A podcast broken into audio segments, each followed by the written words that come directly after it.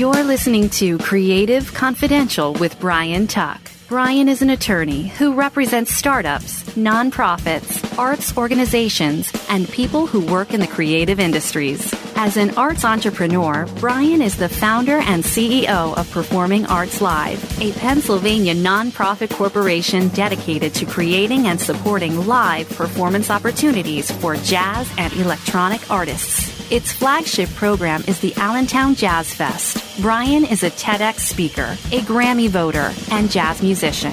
Creative Confidential begins now. This all started a very, very long time ago. It was 1982, and I was about 10 years old.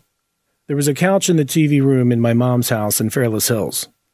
To me, it was more than a piece of furniture. At this time in my life, I realized that I liked to bang on things with sticks and rulers and pencils. Making a racket was fun. I would line the pillows up just so, and they would become tom toms. The back of the couch would be where the cymbals were. And with two 12 inch rulers in my hands, the couch became a drum set, and I was hooked. I didn't even know what I was doing really, other than knowing that I could be in a rock band in my mind. And it was awesome.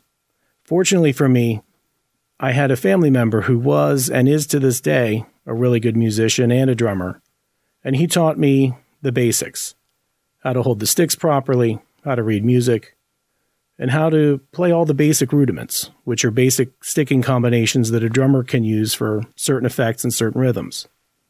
It grew from there. When I was 11, my mom bought me my first drum set, a second hand blue Vistalite Ludwig kit. I was in heaven. That was the beginning of the longest and most durable relationship that I have to this day. Me, the sticks, and the drum set. We celebrated our 33rd anniversary together earlier this year. It wasn't just the joy I felt in making a racket, but there was something about the sensation of having a drumstick in my hand and striking an object and hearing that sound that really captivated me. In all of those years, playing the drums has never disappointed me. It has always been a source of comfort, a source of pride, and a source of achievement. And it made talking to girls a heck of a lot easier. Not as easy as guitar players have it, but you can't have it at all. Even to this day, after 33 years on the instrument, when I sit down behind the drums and I raise my hand in the upstroke and I turn my hand downward to begin the downstroke, and the stick follows down to that point of contact on the drum head, that sensation to me is still incredible. That contact causes the instrument to resonate, and that resonance creates a vibration in the air. At the moment when the audience receives those vibrations in the air, we're all connected. And I think that that is still the purest form of communication. My hands and feet are doing what my brain tells them to do. Without speaking, I can convey what's in my head to you without saying a word, and you can perceive what I'm saying almost instantaneously without either of us saying a thing. This is something that I knew deep down but didn't realize. The moment of bringing the stick to the drum head, that point of contact, and the space that that creates, that's my juice. That's why I'm on the planet here. And I didn't always consciously know this until recently. And when I did realize that fact, I did something about it. During your travels, you will meet people in the earlier phases of your life, usually the first question posed to you centers on what your location or what your origin was. This is what people do. Upon meeting someone for the first time, you're asked for what I would call a contextual identifier a friend affiliation, the neighborhood you live in, the sports teams you root for, schools, so on and so on.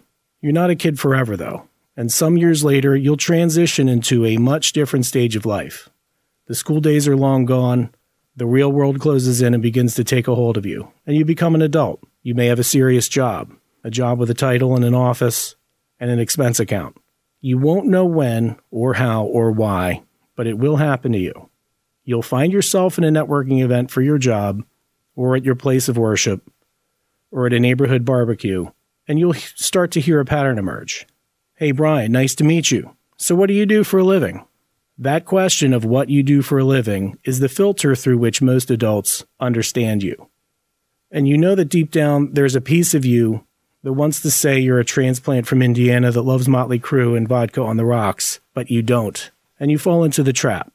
Inexorably, you start talking about your job. You will have labels placed upon you by others. The labels, if you are not careful, will come to define you if you let it happen. So always remember labels are for other people, not for you. The world can be very abrupt.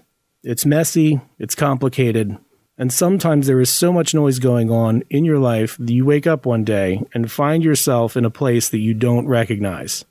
Somehow, you wandered from your passion into a professional situation that does not square with your creative interests. That can lead to a lot of internal conflict. It's like you are out of step with yourself, out of sync. For me, that used to be what I experienced in the legal profession, but I have found a way to reconcile my two minds into a single stream, which I'll explain in a minute. Until you find your key for doing that, being out of sync with yourself can lead to a lot of stress and a lot of problems physically and psychologically. So keep this in mind. The pressure you feel are not external forces against you. The pressure you feel is you versus yourself, you fighting against what you really want. Why is this an important realization? It's important because realizing this puts you in the driver's seat. You are in charge of your own professional life and creative life. And once you realize that you are in charge, you can create your own professional reality. At some point, you're going to face a choice, and it'll be a big one. Once or twice in your life, a situation will develop where you will find yourself thrown in with people who may hold you back. They don't understand you or they don't understand what makes you tick. People in your situation may hold you back professionally, they may hold you back psychologically, or they may hold you back artistically.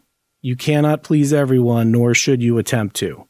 Coming to terms with that is part of growing up, part of growing wiser. Some people will simply not understand you, and that's okay. So, how will you know when you're in one of these once or twice in a lifetime circumstances? You'll know. You'll feel trapped in a professional setting that's not of your choosing. If you believe in your gut that your professional setting is holding you back, professionally or artistically, then in your mind, you have to return to that place of your passion, your excitement, and the thing that makes you want to get out of bed in the morning. You should take that hard left turn that no one expects you to take to get you to that place. You grab the wheel, you hit the gas, and you turn the wheel hard to the left and go like hell. Go see what's over the horizon. You'll enjoy the ride.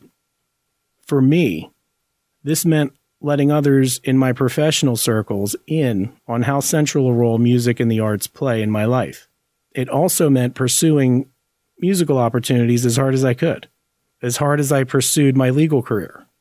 It meant returning to a disciplined practice schedule, which is not an easy thing for an old guy like me to do. It takes a lot of energy. We all have other obligations in life. We may have family obligations or work obligations or volunteer organizations that place extra demands on our time. So to carve out time to pursue your craft takes a lot of discipline. Letting the creative side of my mind run free had some interesting and rewarding outcomes. First, artistically, I connected with some really great musicians, and we started gigging around the Lehigh Valley area of Pennsylvania. Then we decided to make some recordings. Those recordings turned out better than I could have ever expected. The band started gigging in New York City, and for jazz artists, New York City is the center of the universe. The New York gigs went well enough that we landed a residency in Midtown Manhattan.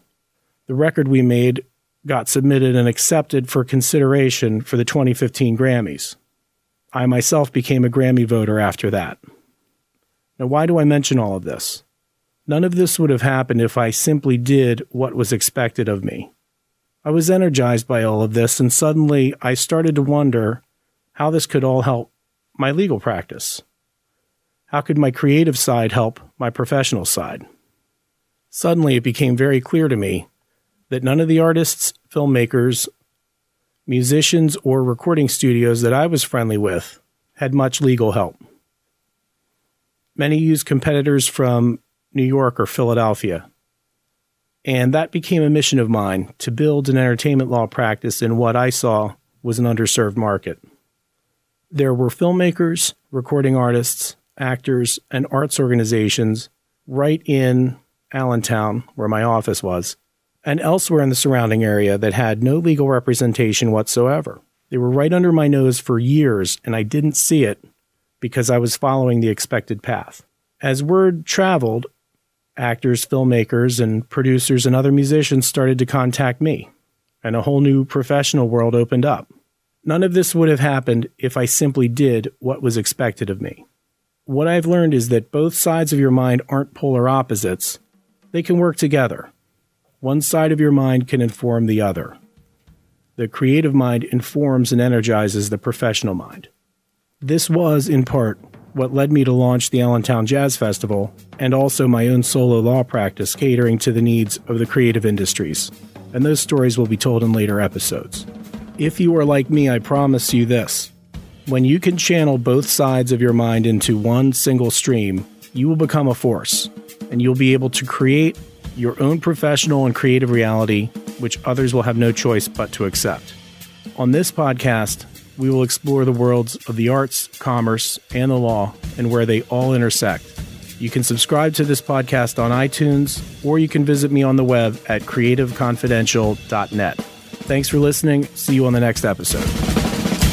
Thanks for listening to Creative Confidential with Brian Tuck. To have Brian consult for your arts organization, for public speaking engagements, or if you have legal matters you want to discuss, contact him at tucklaw.com. That's T U K law.com. For future episodes, please subscribe to Creative Confidential on iTunes or visit us at creativeconfidential.net. This has been a Steve Mittman social media creation. creation. Steve Mittman, socialmedia.com.